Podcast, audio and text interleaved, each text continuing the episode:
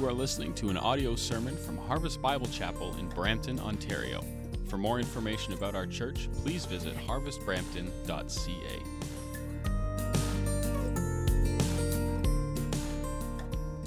Father, we thank you that you are the one who carries us. You are the one who helps us moment by moment. Lord, there isn't a second of our life, those who are trusting in you as your children, who go without you by their side, carrying us through every valley, carrying us through every descent and ascent. God, we praise you that this is the kind of God you are, a God who never leaves nor forsakes, who never abandons nor departs, but is always with us. And God, we thank you that you have not left us, but you have given us even your word and your spirit. And so we pray this morning as we look into your word, would you speak to us and your spirit would help us see all that it's saying. God, help transform us by this word, which is exactly the purposes for which you send it out. You always do what you want to do with your word. And so you say, Lord God, that we are sanctified by your truth. So Father, sanctify us, we pray now in Jesus' name. Amen. Amen. You can grab your Bibles and flip them open to 1 Samuel 21. And if you don't have a Bible, that's okay. Our ushers are eager to give one to you. If you don't own one, you get to keep it. But just let them know by raising your hand, and they'll put a Bible into it. Well, we're going to pick up things in chapter 21. We last left off in chapter 20, so it's a good spot to pick things up. And there is where we're going to keep reading about David. Now, everyone knows it's a hard thing to tell the truth. Telling the truth is a hard thing. It doesn't matter if you're an athlete that finds difficulty telling the truth about whether they have taken performance-enhancing drugs or not, or whether you're a musician and whether you've stolen lyrics to fill out a song or not. Or if you're a company and just admitting to the truth that you've been price fixing for years. It's hard. And not just for big companies and professionals, but it's hard for us. It's hard for us in our home when it's hard for me to admit that I left the water running or my clothes on the floor. It's hard to tell the truth. And when we are put in those situations where we're faced with a decision, do I or do I not tell the truth, I kind of wonder why. Why is it so hard for me just to say the truth? Why? Why is it so hard? And typically, always, it's because we're afraid. Fear is behind this pressure to lie. I don't know what's going to happen if I say the truth. I might lose my oranges. I might lose money. I might lose a friend. Or if the stakes are really, really high, I might lose my home. I might lose my job. I might lose a loved one. I might even lose my own life. And in those situations when the stakes are high, we can even convince ourselves it's basically necessary to lie. I've got to lie. I got no other choice. There's no other options for me. I got to lie. And here in our text here today in 1 Samuel 21, we see David in a similar situation. He's feeling a lot of pressure. He's put in a spot where he's tempted to lie. But David, he's been trusting God really up to this point. It's been astounding, really, as to what he's gone through in the last few weeks. He has had an absolutely insane last few weeks. And now he's hitting a wall. Now, kind of spiritually, he blew a tire, and he's just kind of wondering, I don't know what to do next. This is enough. I don't want this anymore. I don't know what's going to happen. He's just had Saul throw spears at him, not once or twice. 3 times he's had spears thrown at him. Saul has tried to murder his wife, has set an ambush around David's house to murder David. He's tried to murder his best friend, Jonathan, who happens to be Saul's own son, and who David's wife happens to be Saul's own daughter. That's how messed up Saul is. Saul has sent waves, 3 waves of soldiers to go and capture and kill David at this point. And that didn't work out, so Saul himself went and personally hunted down David to kill him. But God protected David and kept providing protection for him. And David has now fled, and he's really beginning to wonder, I don't know how long this can continue.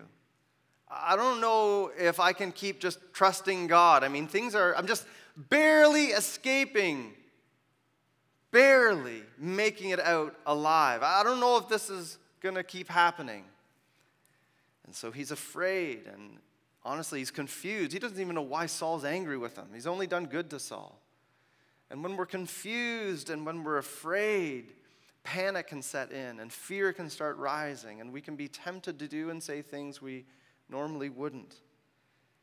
And just as we see David here, we ourselves, we can feel the same thing, where in our fear, we're tempted to trust ourselves. That in my fear, I am tempted to trust myself. And so the story begins in verse 1. David came to Nob, to Ahimelech, the priest. Now some background is really helpful here. David is coming to Nob, and Nob, I don't know why it's called Nob, it's just called Nob. Nob is the town about 3 miles south of Gibeah. Gibeah is where Saul has set up his capital in the territory of Benjamin, and that's where David has just fled from after a conversation with Jonathan. You'll remember they made a covenant with one another. And so David is just fleeing now, heading south on the road, and he comes to the town of Nob. Now, Nob is important because that is where the tabernacle is. You'll remember that the tabernacle used to be in Shiloh, where about 40 or 50 years earlier, there was a priest named Eli. Eli and his sons, 2 of which were Hophni and Phinehas, depending on how you pronounce it, they were there ministering in the Lord. But because of their egregious sin, God would have it no more. And so the Philistines came and attacked, and both of Eli's sons died. The ark was captured by the Philistines, and Eli fell over and broke his neck and died. And sometime after that, the tabernacle, without the ark, was moved from Shiloh inland a little bit, away from Philistine territory, to Nob, just south of Gibeah. And all of the priestly family, all of the remaining descendants of Eli, also packed up and moved, and they're now in Nob. And now you have Ahimelech, a descendant of Eli, is now the main priest there. And he sees David coming into town. Alone, which is kind of weird. 5-star generals don't typically travel alone. They have usually an entourage, some bodyguards with them. But here's David, one of the highest-ranking officials in Saul's army, traveling alone. And so he asks him, why are you alone? And David, we know he's running. He's running for his life from Saul. But Ahimelech doesn't know that. And David doesn't know, honestly, if he can trust Ahimelech. Ahimelech's brother, Ahijah, is a spiritual advisor for Saul. And so maybe Ahimelech's also in cahoots with Saul. And David's confused, remember, and he's afraid and he's panicking. I don't know if I can trust this guy. And so he's at a crossroads. He's got to make a decision. Do I tell the truth or do I lie? And in David's fear, he lies. He trusts himself to come up with a plan, and he lies in order to provide for himself, to make provision for himself, to really secure some things. It says here in verse 2 and 3, David said to Ahimelech the priest, "The king has charged me with a matter and said to me, 'Let no one know anything about the matter about which I send you and with which I have charged you. I have made appointment with the young men for such and such a place. Now then, what do you have on hand? Give me 5 loaves of bread,' or whatever you have." This is no small fib. This isn't a half-truth or anything like that. I mean, where I come from growing up, this is called a whopper. This is a doozy. I mean, this is something that is not even close to the truth. David just outright lies. He says that he is actually on a mission for Saul. He is in such good rapport and in such a good position with Saul that Saul has entrusted a secret mission to David and to David alone, rather than actually admitting that he's actually fleeing from Saul because he's in such bad rapport and bad position with Saul. And so this mission that David says that he's on is so secretive, I can't talk about it, and so urgent that I need food and I need it right now. And so David is hoping that his lie will get him a couple of things. Two things in particular that he's hoping will save him. And the first is food. David commands Ahimelech to give him 5 loaves of bread. Now, when you're in Nob, you know that the only bread in town is holy bread. There's no wonder bread. There's no any other bread. There's only holy bread. Holy bread because that's what was put in the tabernacle. You see, in the tabernacle, there was a table, and on that table, every week, hot, fresh loaves of bread, 12 of them, 12 big loaves of bread were set in 2 piles in front of God's presence as a picture of the 12 tribes of Israel that lived before God or in the presence of God. And every week, there would be 12 new fresh loaves that were baked and placed in front of God. And those 12 old loaves then would be taken and given to the priests. And the priests would receive them. And that would be a part of their food, their portion that they got. And only priests could eat it. The priests couldn't sell it on discount. You couldn't go and steal it from them or anything like that. It was for the priests and for the priests alone and for their food so they could feed their family and their children. But what happens if you have someone come to a priest and he's in need and he doesn't have any food and he's hungry and he asks a priest for bread? What is the priest supposed to do? Is the priest just supposed to say, well, get a job, get your own bread, and harden his heart? No, he shows mercy. And that's exactly what Ahimelech does. He gives David 5 loaves of bread. He shows mercy to David. And this is so beautiful that Jesus, many years later, actually looks back and refers back to this very event. And he mentions how Ahimelech gave bread to David. He showed mercy to David. And he said that was a good and right and truthful thing to do. Even though David was lying through his teeth, Ahimelech didn't know that. He was showing mercy as a priest. He gave of his own food that was given to him. He gave sacrificially holy bread to David. And Jesus loves this story for a lot of different reasons. Not only because Jesus himself would eventually take 5 loaves of bread and multiply it to feed thousands and thousands of people, but that Jesus himself, as a high priest, who is called the bread of heaven, the holiest of all bread, his body, would take that body and lay it on a wooden table that we call a cross and give it for all the nations, that all peoples would come and believe and trust in him and eat and live and be forgiven and given eternal life. Jesus loves this story about Ahimelech and his merciful, sacrificial love toward David. But David doesn't see all of this. David just wants some bread. He wants 5 loaves, and he worked a lie to get them. And with a full stomach, he thinks that, well, maybe if the lie worked the first time, it'll work the second time. And I'm going to try to get one more thing that David's hoping in that will save him. He's got some bread, and he tries the lie a second time. It says in verse 8, David said to Ahimelech, "Then have you not a spear or a sword at hand? For I have brought neither my sword nor my weapons with me, because the king's business required haste." David here, he knows the lie worked once. And you know, lies are like that, right?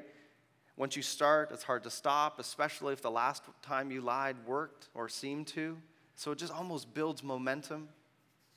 And so he lies in order to get not just bread, but a sword. And this sword, David is hoping, is that he's trusting in himself not only to get provision, but also protection.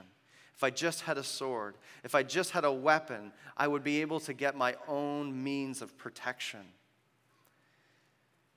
He doesn't believe God at this moment. His eyes are off the Lord. His eyes are on himself. God hasn't been, I don't know if I can trust God to keep providing for me or to keep protecting me. I need to take matters into my own hands and fill them with bread and with a sword.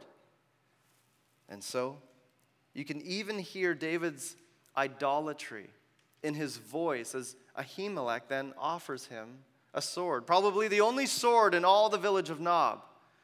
He gives him a sword, and you can hear the idolatry in David's voice. That he's no longer, at this moment, trusting in God. He's trusting in something else, trusting in himself to find the right kind of protection. He's hoping in, trusting in this sword. And he says in verse 9, "Oh, there is none like that sword. Give it to me." You can see and hear David's idolatrous hope and trust in this sword. And what's so special about this sword? What kind of a sword is this that David wants so badly?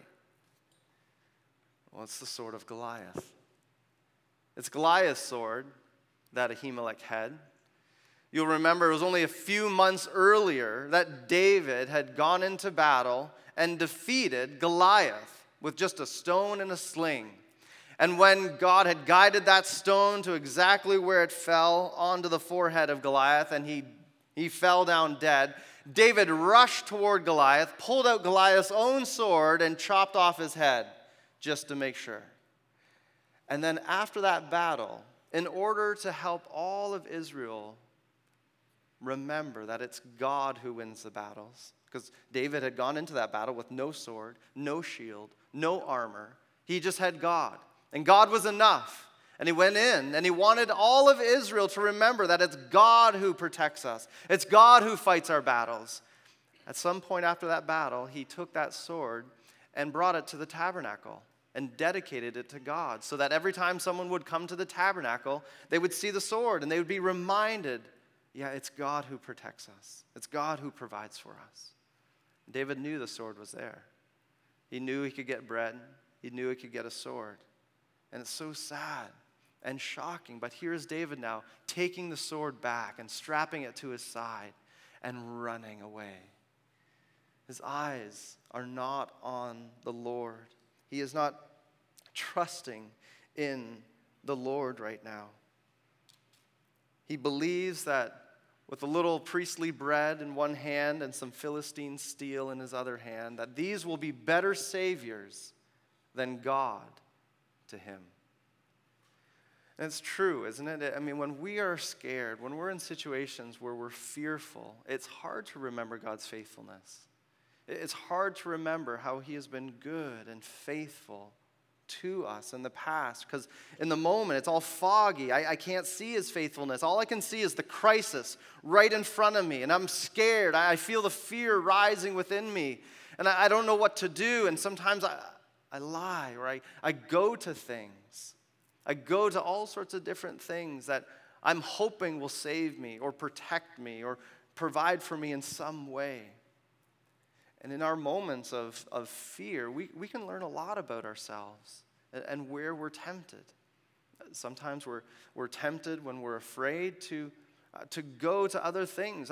I may find my hope and security in my investments or RSPs or TFSAs, because that's what's really going to protect me long term. That's where my security lies. Or maybe it's in my job. I've worked so hard and climbed so high that no one can really fire me. That's where my security lies. Or maybe I'm just feeling so afraid. I just want to escape. I want some comfort, and so I can go to food or Netflix or Xbox. That's what's going to comfort me. That's what's going to give me the provision of comfort and ease, or just some relief or numbness of the pain that I'm feeling. and the anxiety that I'm carrying. Those are these little messiahs that I'm tempted to go to. Please rescue me from this fear. Please rescue me from being afraid. And they leave us wanting. Now, there's nothing inherently wrong or evil about any of these things, but when I take a good thing and I make it an ultimate thing and put all my hope and trust in that thing, well, now I've twisted it into a bad thing. I'm trying to make it do what it was never meant to do, and I'm always left disillusioned and disappointed, craving and wanting more and more. And here's David.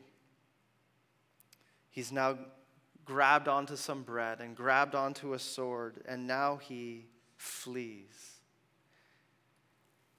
And in his fear and unbelief, he flees for escape. He's trying to just run away now. He's just, I'm going to find the place of safety. I've got my own plan. I'm relying on my own wisdom, and I've come up with a place. I've mapped it out. I know where to go. This is what's going to allow me to escape. This is where I can find some safety. And like a panicking horse that bolts through a fence and heads straight for a cliff and certain death, David now bolts out of the territory of Israel and heads straight to the Philistines, to a town called Gath. Now that's really odd that David would choose Gath, because if you remember, Gath is where Goliath was from. And now David happens to have Goliath's sword, which was probably quite recognizable in that city because it was huge. It was a huge sword. And David himself was responsible for many a widow in that town, so he wasn't really liked in Gath. And according to David's thinking, he probably thought, surely this is the last place on earth that Saul would ever look for me. It probably was. Who in their right mind would run into a lion's mouth? But this is exactly what David does. He's relying on his own wisdom and his own strategy and plan and cunning, and he's come up with a plan of escape. But when he arrives in Gath, it fails miserably. Verses 10 and 11 says that David rose and fled that day from Saul and went to Achish, the king of Gath. And the servants of Achish said to him, is not this David, the king of the land? Did not they sing to one another of him in dances? Saul has struck down his thousands and David his tens of thousands. You know, in North Korea, if you're caught watching American music videos, you're arrested and thrown in concentration camps. But that is not the case here in Gath. It seems like the Philistines were very aware of all the songs that the Hebrews were singing, and they knew what the songs were singing about. They knew the hero of those songs, and the hero was David. And David's hope here of trying to just kind of slide and sneak into Gath unnoticed on the DL fails, because all the officials are recognizing this is David. This is our like chief enemy here. This is the commander of the army of Israel. Why is he here? And they recognize him, and they seize him and capture him and bring him before the king. And so in verse 12 it says, and David took these words to heart and was much afraid of Achish, the king of Gath. Now, you and I, we can't read hearts. We don't know what goes on inside someone's heart or inside their head and what they're thinking. So it's always really helpful when someone just says what they're thinking and what they're feeling. And that's what David does here. In fact, there's 3 psalms that David actually writes during this season of his life in chapter 21 and 22. And one of those psalms is Psalm 56. You may even want to put in your Bible in chapter 21, somewhere around verse 12 or 13, just put Psalm 56 as a reference. So when you're reading here, you're like, oh, yeah, okay. And you're able to know this is what David was thinking. This is what David was feeling at this moment. And in Psalm 56, we read at the very beginning, this was a miktam of David. It just means a tune or a song of David. A miktam of David when the Philistines seized him in Gath. It's just a good reminder to us, just as an aside, that when we're reading the Bible, it doesn't matter if it's in the Old Testament or the New Testament, these stories are not just written out of thin air or out of a vacuum. These are real people in real situations that are often demanding real faith in context of real suffering. And so we can find great encouragement, loved ones, just to know that there isn't anything we're going to experience in our life that the Word of God doesn't speak to, that someone else hasn't already experienced and is able to give a word of encouragement. The Word of God is sufficient for all of life and godliness. And so we see here David, a real man in a real situation, needing real faith. And in Psalm 56, we read, "When I am afraid, I put my trust in you. In God, whose word I praise, in God I trust. I shall not be afraid. What can flesh do to me?" David is confessing he's afraid. He has fear. But having fear isn't a sin. Sometimes we think that just being afraid, oh, I'm sinning against God. No, there's times where we're afraid. It's what you do with your fear that is important. And we see, finally, David is not trusting in himself to handle his own fear. He's bringing it to God. He's surrendering it to God. He's no longer relying on himself and pridefully or arrogantly trusting in himself to come up with a plan, like lying to get what he thinks will save him, like bread and swords. No, he's trusting in God. It's God that I'm going to trust now. In fact, in Psalm 34, that's another psalm you can write in the margin there, Psalm 34. David writes at this time when he's in Gath, "Keep your tongue from evil and your lips from speaking deceit. Turn away from evil and do good. Seek peace and pursue it. For the Lord is near to the brokenhearted and saves the crushed in spirit. The Lord redeems the life of his servants. None of those who take refuge in him will be condemned." David is aware now that he ought to be condemned for his lying lips, but he's now brokenhearted. That same word, brokenhearted, is what he uses in Psalm 51, which indicates a humble and contrite heart, a heart that isn't puffed up anymore and relying on itself, but is surrendered and submitted to God, saying, I don't know what to do, God, but my eyes are on you. I'm coming to you. I submit to you. I submit to your plan, your provision, your protection. David is now turning to God again, that God, putting his hope in God, that you will save and you will protect, and the Lord does. Back in chapter 21 of 1 Samuel, we see in verses 13 to 15, how God doesn't allow Achish to even recognize David, but just really dismisses David as a madman, a lunatic, and kicks him out of the city. And David escapes with his life, miraculously going free. And of course, David sings about this in Psalm 34. He says, "Let the humble hear and be glad. O magnify the Lord with me, and let us exalt his name together. I sought the Lord, and he answered me, and he delivered me from all my fears. Those who look to him are radiant, and their faces shall never be ashamed. This poor man cried, and the Lord heard him and saved him out of all his troubles."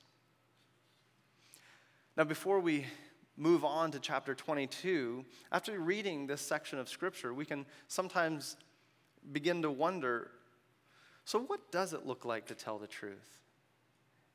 In times where you are feeling pressure to lie and temptation to fib, what does it look like in those moments of fear to actually speak truth? Ephesians 4:15 says that we are to speak truth in love. And so if we could kind of just distill down into a statement what that means, I would probably say this. We are to aim to always say as much truth as possible with as much love as possible in all situations. We are to aim to always speak as much truth as possible with as much love as possible in all situations.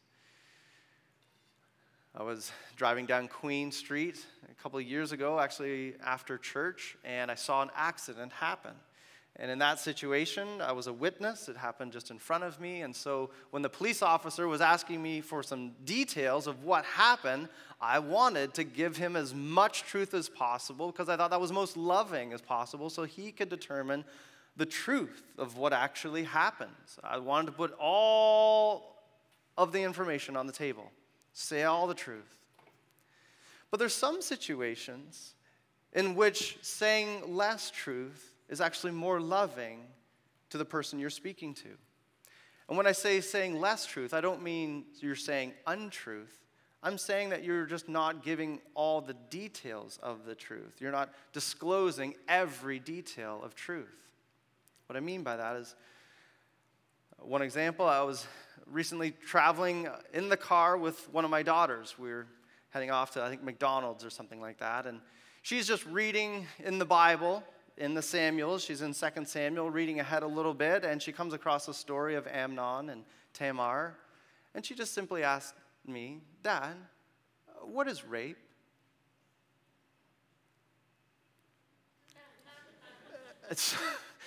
In that moment, you're just praying, "God help, God help, God help."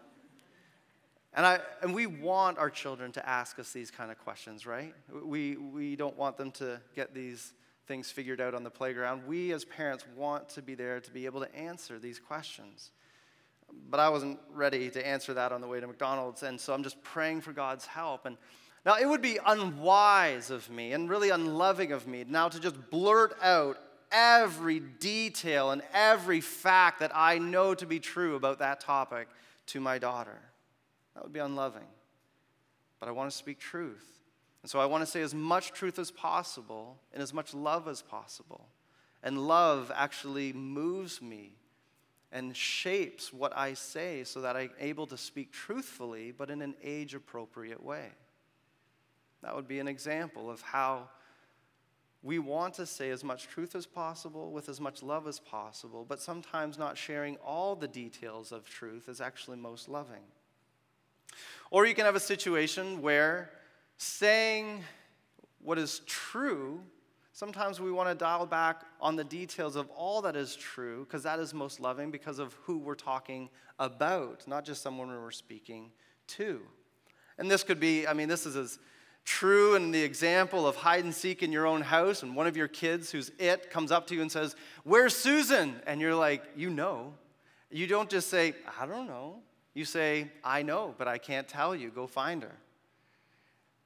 That's a simple situation, but you can dial that up and ratchet it up in a massive way. What happens if the person who's actually seeking another person wants to kill them and you know where they are? And thankfully, the scripture gives us these kinds of scenarios. Again, it's sufficient for all of life and godliness. And we find a similar situation in Joshua 2, verse 5, where Rahab, a prostitute from Jericho, is hiding 2 spies of Israel. Rahab was a Canaanite. She lived in Jericho. And you'll remember that Israel has been wandering in the wilderness for 40 years and has just come now into the promised land, crossing the Jordan River, and are now camped in front of Jericho. And Rahab has turned her heart to the Lord and trusted in the Lord. And when these 2 spies come into Jericho, she hides them because the officials and the soldiers in Jericho come to her house and say, "Where are those spies that came into the city?" And what does Rahab do? She lies. She just flat out lies. She says, "I didn't know they were spies. I didn't know they were Israelites. And they left. They're out of the city. Go run. Go try to find them." All the while, they're hiding in her roof. Now, it's important to note that in Hebrews 12:31, God actually commends Rahab, not for her lie, but for her faith. He commends her for her faith in the Lord and for her sacrificial love, that she would be willing to lay down her life and risk her life for the sake of another. That's beautiful in God's eyes. He commends her for her faith, but he does not commend her for her lie. God never commends or commands or condones lying in any situation. He commends her faith. Thankfully, we have a gracious God who not only forgives us of our sins of lying, but is able to work all things together for good according to his good and sovereign purposes, so that he can even take our poor decisions and poor speech and work them for good according to his plans. God is a God of truth, and we ought always, always to aim to speak as much truth as possible, with as much love as possible in every situation. Sometimes that looks like laying every detail of truth that we know on the table. Sometimes it's more loving to withhold some details of truth, but we're still speaking truthfully. Sometimes it means silence, but we always speak the truth. Because God is a God of truth, and we're made in his image, and so that means that we're to talk the way God talks. And God is a God of truth. It says in Titus 1, verse 2, that God never lies. In fact, in Hebrews 6:18, it says it's impossible for God to lie, because in 1 John 1:5, God is light, and in him there is no darkness at all.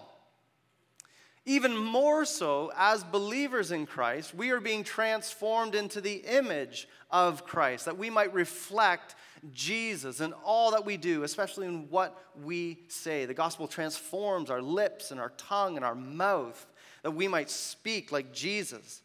And how did he speak? Hebrews 4:15 says, "In every respect he was tempted as we were, but without sin." 1 Peter 2 says that Jesus committed no sin, neither was deceit found in his mouth. When he was reviled, he did not revile in return. And when he suffered, he did not threaten, but continued entrusting himself. There it is. Continued to entrust himself to him who judges justly. Jesus is called the Holy One, the True One, whose words are trustworthy and true. God incarnate, full of grace and truth. Those aren't mutually exclusive, but gloriously complementary. Jesus never lied. I mean, that is amazing. He's on earth for over 3 decades, never lied. Always said truth. In every situation, he always answered truthfully. Sometimes he would answer truthfully with a clear statement. When he was asked about, should we pay taxes or not? And he said, render unto Caesar what is Caesar's, and render to God what is God's. Sometimes he would answer truthfully with a story or a parable. Like when he was asked, what does it mean to love your neighbor? And he gave the parable of the Good Samaritan. And sometimes Jesus would answer a question truthfully by responding with a question. Like when he was asked why he had authority, where did this authority come from just to clear out the temple like he did. And he responded with a question, well, where did John's authority come from with his baptism? Was it from heaven or was it from man? He always spoke truthfully. There were times where Jesus was questioned by the authorities, like in the Garden of Gethsemane when he was with his 12 disciples. And Jesus did not cripple under the pressure to lie, but he speaks truthfully and says, here I am, and here are my disciples. Now let them go and take me. Even when he was standing before Pilate, I remember the context. Rome was ruling over Israel at the time. This was an enemy nation. And he's being interrogated by Pilate. And it says that Jesus gave him no word. You don't have to lie. Jesus refused to lie. In every situation, he spoke truthfully. Sometimes he would give a whole Sermon on the Mount worth of truth. Sometimes it would just be a few words of truth. Sometimes it was the whole silence of truth. But either way, he always spoke truth all the time. He never lies. And now, how can Jesus do this? So how can he just keep telling the truth? I mean, no one suffered like Jesus. No one was put into squeezing situations like Jesus, and yet he always spoke truth. How did he do it? He wasn't afraid. He wasn't afraid. As we read in 1 Peter 2, it says he kept entrusting himself to him who judges justly. He kept entrusting his soul to a faithful creator while doing good and speaking truthfully. Even Christ's enemies acknowledged this. In Matthew 22, the Pharisees said, "Teacher, we know that you are true and teach the way of God truthfully, and you do not care about anyone's opinion, for you are not swayed by appearances." Jesus wasn't afraid of people. He wasn't afraid of what they thought of him because he knew what God thought of him. He knew what God had said to him, and he believed it, and he kept trusting in God and asking for God's wisdom in each and every situation. What does it look like for me to speak as much truth as possible with as much love as possible right now when I'm speaking to this Pharisee or this prostitute or that tax collector?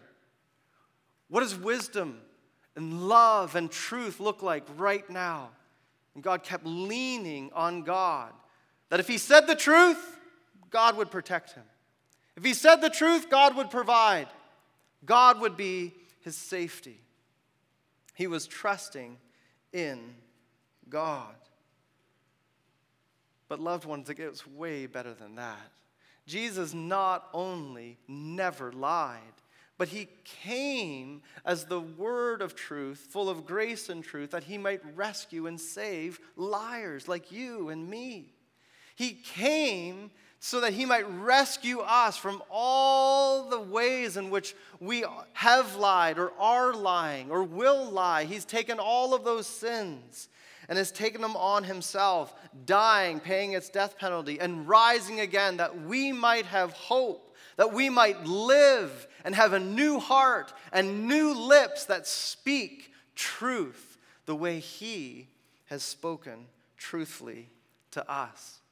Jesus loves to save liars. God always has. God has always loved to save liars. I mean, go right back to the Garden of Eden. I mean, David is lying and saying he's blaming shifting and putting all the blame on his wife that he ate of the fruit. That's a lie. God loved him and forgave him and saved him so that Adam could now begin speaking truth again, and calls his wife Eve. Sarah, when she was told that she would have a son after 90 years of infertility, she laughed in God's face. And God says, "Why do you laugh?" And she said, "I didn't laugh." She lied. But God loved her and forgave her and saved her and gave her a son and said, "Name him Laughter." His name's Isaac. Isaac would grow up and have a son, and he would name one of his sons Jacob. Now Jacob, you'll remember, means liar. It means the one who grabs the heel, who trips people up and deceives them and lies to them. And he lived to fulfill his name. He lied so bad and deceived his dad and his brother so bad that he actually had to run away and flee to another country so he wouldn't be killed. And yet God pursued him, loved him, forgave him, saved him, protected him. And God even calls himself, "I am the God of Jacob. I'm the God of this former liar." Isn't that beautiful? God's not ashamed. He's not ashamed to say, "Yeah, I'm his dad. He used to do that. Not anymore, though. I've changed his heart. He has new lips. He now speaks truthfully." It's the God we serve. Even Peter lied 3 times and denied even knowing Jesus. But what did Jesus do after his resurrection? He pursued Peter, loved Peter, forgave Peter, and reinstalled Peter as an apostle to go to all nations and tell them about Jesus, this forgiver of liars, this man of truth, this Savior full of grace and truth who comes to liars and forgives them and saves them and rescues them and gives them a new heart and a new mouth that they might speak truth and grow in speaking truth the way Jesus has always spoken truth. God loves to save liars. And David is beginning to realize this. He's turning from his lying ways and turning back to God. And God has forgiven him and is now beginning to help him. And this can be our experience as well. That in faith, when we turn to God, we're actually now freed to trust God. You see, fear enslaves us. When we're afraid, we get trapped and we get enslaved in our fear and we're tempted to sin and lie. But when we're trusting in God, we're free to trust God. God, I don't know how this is going to work out, but I'm going to trust you. I'm going to tell the truth. And David now trusts God, and it frees him. And specifically, it frees him to confess his sin.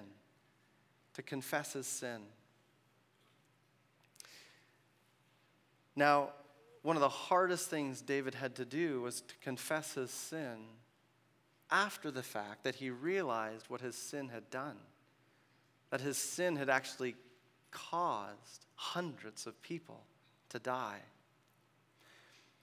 We skipped over this, but if you go back to chapter 21 and verse 7, there's this little verse tucked in there that lets us know that there's someone else in Nob. When David had come to Nob and spoken to Ahimelech, there was someone else in the tabernacle that day. His name was Doeg, the Edomite from Edom. Edom was a neighboring nation that hated Israel and warred against Israel.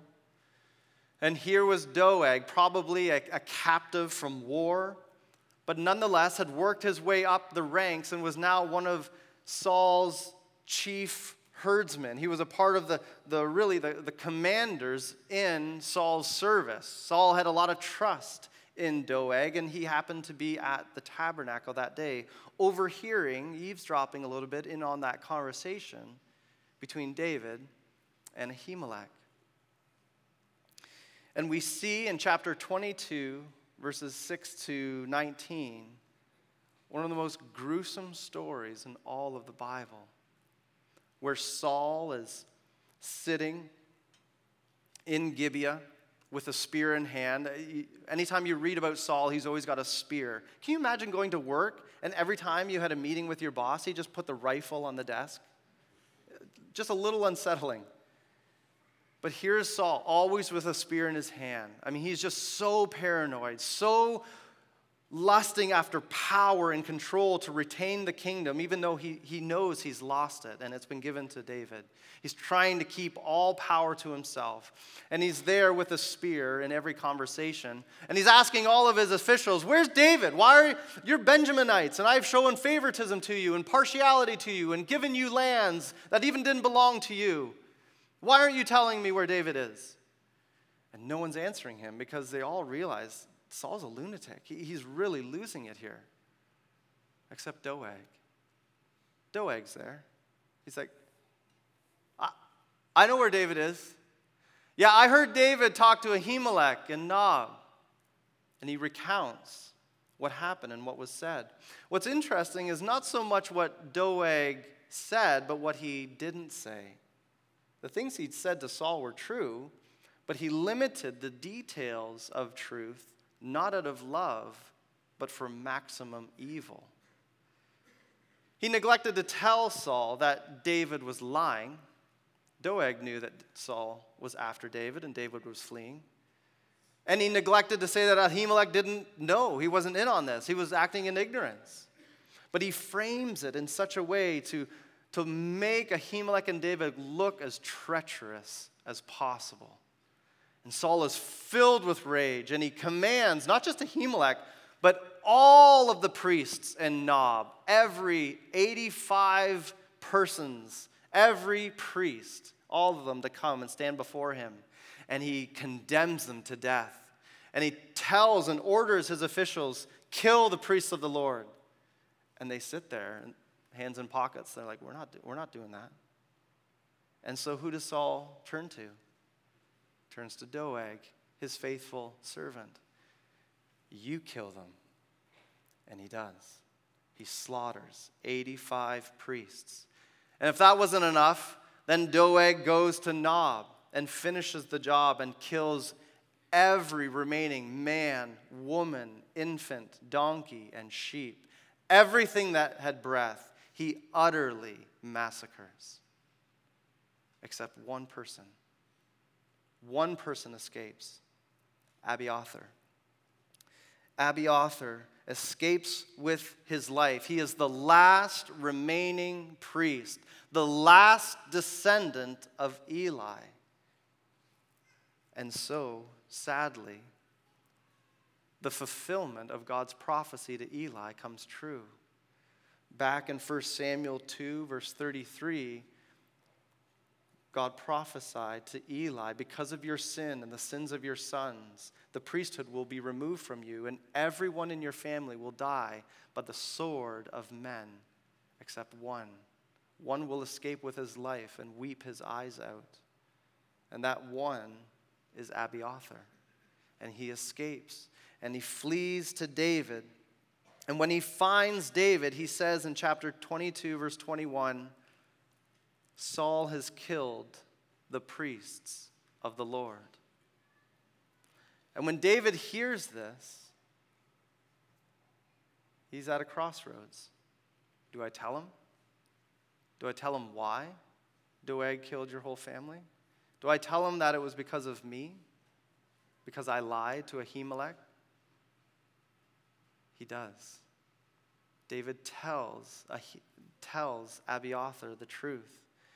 And confesses, he says in verse 22, I have occasioned the death of all the persons in your father's house. David's saying, my lie killed your family. Blame me. Forgive me.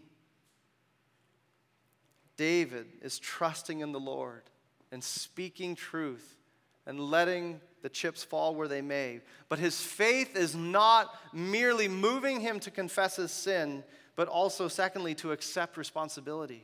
He accepts responsibility, the responsibility of caring for those who have been affected by his sins. He says to Abiathar, stay with me. Stay with me.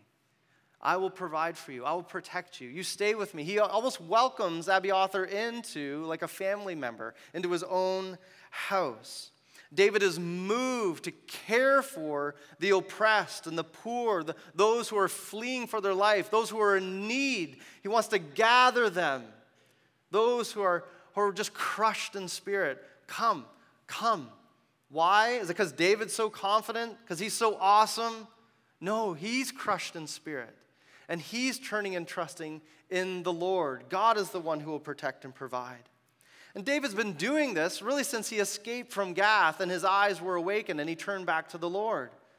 Back in verse 2 of chapter 22, it says, everyone in Israel who is in distress, everyone who is in debt, everyone who is embittered in soul, gathered to him.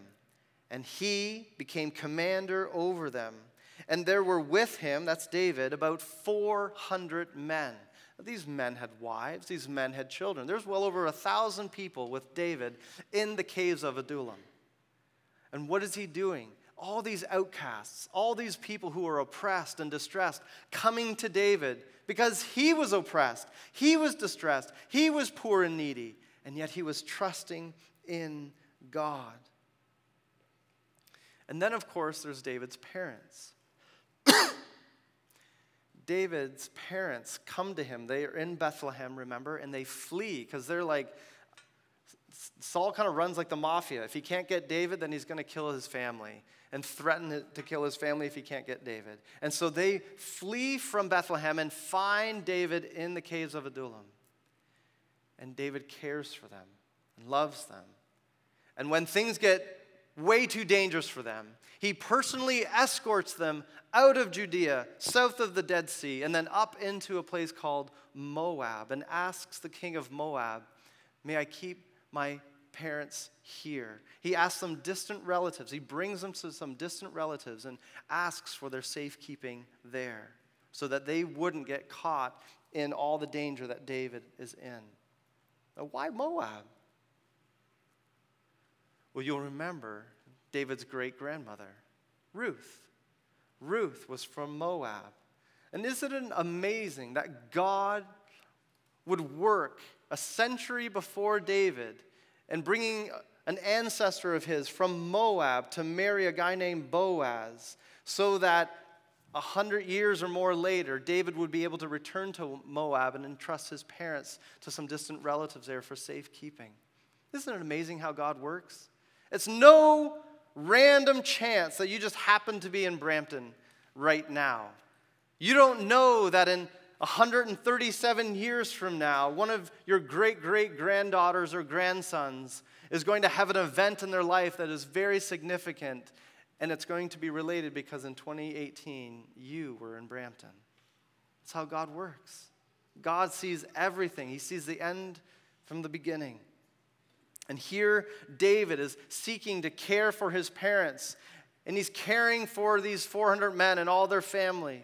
And he's caring for Abiathar. Why? Why is he doing this?